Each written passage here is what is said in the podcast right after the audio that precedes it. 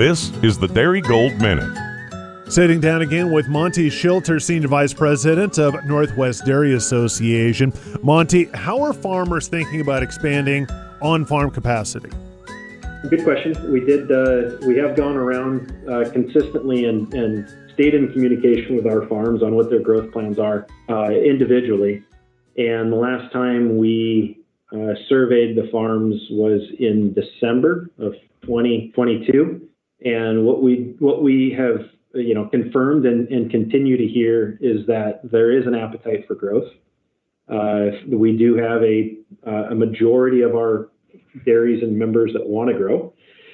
Uh, so, so what, what are we doing or what are we seeing? Um, we are seeing definitely a few things going on on a few different dairies. A lot of our existing farms are increasing or upgrading or remodeling uh, milking parlors to handle more animals.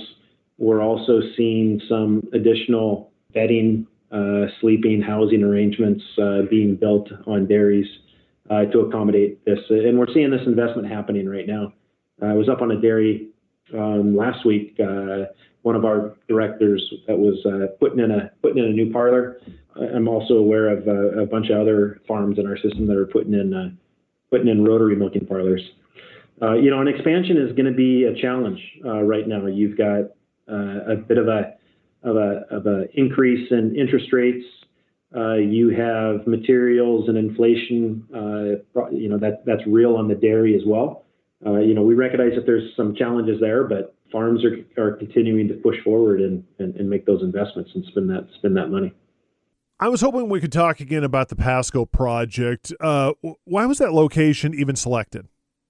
You know, yes, we have uh, current owners and members that have invested uh, quite a bit of, of money in in, uh, in this new project and and continue to invest money in Pasco and the growth of, of milk in Eastern Washington.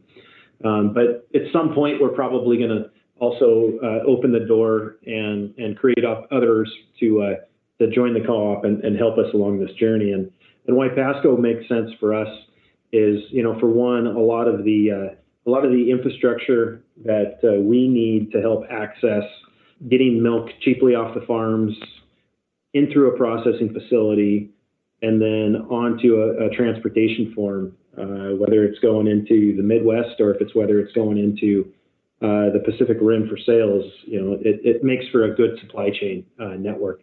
The other thing I want to highlight is that, you know, some of the struggles that others are facing across the country, whether it's extreme weather, whether it's drought, whether it's um, other situations that make it tough to dairy, you know, Eastern Washington has always been a, a spot where we have uh, one good one good solid resource in water and uh, and a fairly strong labor force that uh, that helps support that growth in agriculture. So we strongly believe the, the future of the dairy industry in Eastern Washington, and, and, and are very proud to have Pasco coming online and, and helping to uh, help with the industry and the development of agriculture.